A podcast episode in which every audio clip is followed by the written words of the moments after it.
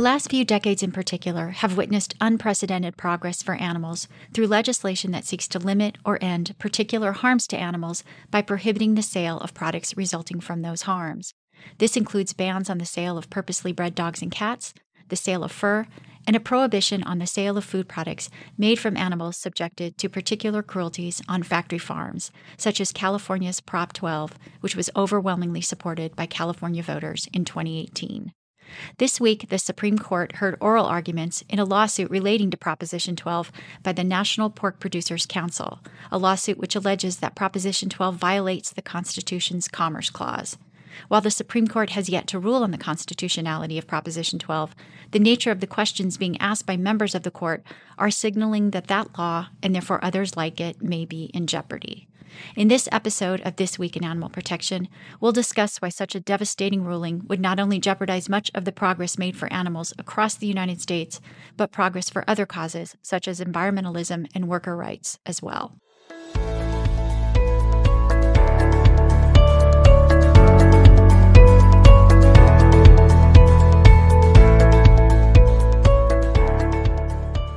And welcome to This Week in Animal Protection. We're the Winograds. I'm Nathan. And I'm Jennifer. We're going to start this week with some good news for the victims of domestic violence and the animals that they love. A new public private partnership is infusing the resources needed to make 25% of all domestic violence shelters pet friendly by 2025. Of course, that's not nearly enough, as they should all be pet friendly, but it will, however, be a marked improvement over where things stand today. Nathan, give us some background as to why this is an important development. Well, a majority of domestic violence victims report that their companion animals are also being abused or threatened with abuse by the perpetrators if they leave and 97% of victims, that's almost all of them, reported that keeping the animals with them is an important factor for them in deciding whether or not to leave the abuse and seek shelter. And of those, half said they would definitely not consider a shelter for themselves if they could not take those animals with them, primarily because they did not want to either leave them with the perpetrator or take them to a shelter where they might be killed. And despite that, less than 10% of domestic violence shelters in the United States allow pets, which is keeping both the animals and women in harm's way. And so, thankfully, this new effort will improve the situation, but as you noted, it is not nearly enough. Our next story is an update to one that we reported earlier. When more than 30 dogs were killed by the McDuffie County, Georgia Animal Shelter, even though they had rescue commitments. In addition to killing those healthy dogs, witnesses accused the county pound staff of placing animals in body bags before they even stop breathing, choking animals with leashes and kicking or stomping them to get them under control, particularly if they struggle while being killed, slamming their heads on the concrete, removing collars from dogs, though those collars suggested that the animals had homes, killing animals before their holding period expired, and then lying on the paperwork in the event that people come looking for their lost pets, and quote improper euthanasia procedures, including heart sticking without sedation on fully conscious animals. Nathan, so tell us what's the latest development in this story. Well, when the allegations first came out and both the county and the state began investigating, the person who oversees the pound and one of two people these accusations were leveled against actually resigned his position and fled the state. County officials responded by closing the pound during their investigation. Recently, McDuffie County officials issued a statement noting that the staff who these accusations were leveled against are no longer associated with the animal shelter, in their words, in any shape, form, or fashion. And they also indicated that they are planning to reopen the facility as early as December with, quote, more internal transparency, community engagement through events, and even reducing their euthanizations, end quote, by embracing no kill programs. And so, while that is good to hear, of course, it doesn't excuse the past crimes, and we'll believe it when we see it. And of note, the No Kill Advocacy Center has reached out to McDuffie County officials to give them information about the no kill equation and to offer assistance in reaching that goal. So that is not unusual. The No Kill Advocacy Center frequently reaches out to those shelters that are in the news, either because they've announced that they want to adopt a no kill orientation or because they are embroiled in some sort of scandal related to their poor care and killing of animals. The No Kill Advocacy Center will reach out and provide those shelters and public officials with the roadmap as to how to do better. Those actions stand in stark contrast to what People for the Ethical Treatment of Animals does under these circumstances frequently, which is to come to the public defense of shelters that have been accused of mistreating animals or to publicly disparage an effort to turn a shelter no kill. Continuing this unfortunate pattern, this week PETA published an op ed in Killeen, Texas, noting that no kill shelters are not the answer to animal homelessness. Nathan, tell us what their letter said and how you responded.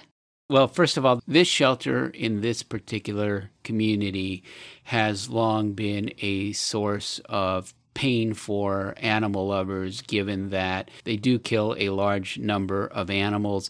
And in fact, they don't even offer animals for adoption. If the animals aren't rescued by someone else, they're killed.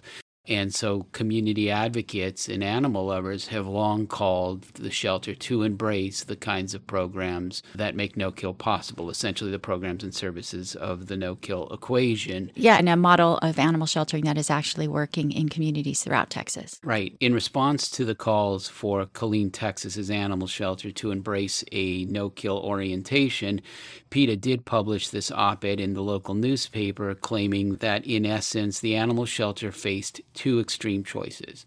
They can either continue to kill healthy and treatable animals, which is what PETA prefers, or if they stop killing healthy and treatable animals, then these animals are going to sit in kennels and cages, as PETA suggests, for months. Now, the irony is, if those were the only two options, kenneling those animals for months would still be the more ethical approach. Spending a couple of months or more in a kennel that includes food, water, being walked and socialized before adoption instead of being injected with an overdose of poison out of convenience is a no brainer. Yeah, and you and I have often countered PETA's claim on this point that they would prefer animals to be killed rather than spend time in a shelter, which might actually equal the same amount like a family might go on vacation and put their animal in a kennel while they're away.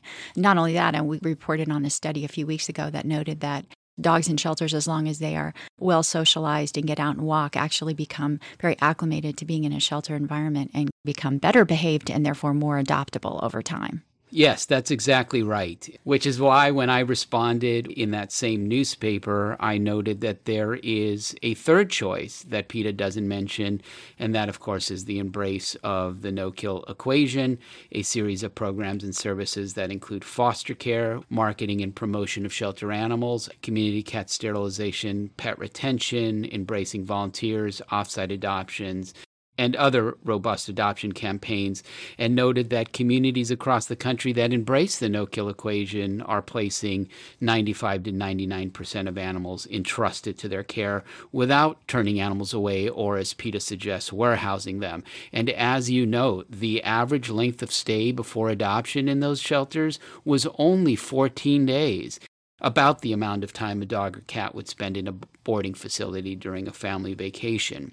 But the biggest irony here is that while there are shelters across the country that are placing as high as 99% of the animals, PETA, by contrast, kills roughly 90 to 99% of the animals it takes in, despite over $60 million a year in revenues and millions of animal loving members that could adopt those animals too. So, why should anyone listen to PETA?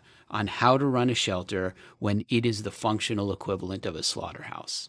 Okay, and for those of our listeners that might be new to this discussion, it might be very confusing to them as to why it is that PETA advocates the killing of animals. Nathan and I actually have written a book explaining exactly why it is that PETA promotes this philosophy. And that book is available on Amazon and called Why PETA Kills. But, Nathan, in a nutshell, can you give us the reason why PETA has historically been such a fierce opponent of saving animals in shelters?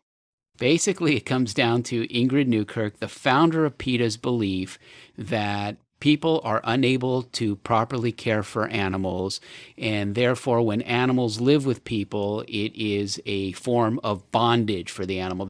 And they also believe that those animals cannot live without human care, which is why PETA typically rounds up to kill free roaming community cats. And so essentially, the animals are damned either way, and therefore killing them is, in her words, a gift. Our book, Why PETA Kills, covers it in detail, and we're going to have a more thorough discussion about PETA's perverse philosophy in an upcoming episode of this podcast on the October 18th anniversary of a little dog that PETA representatives actually trespassed on someone's property to steal in order to kill.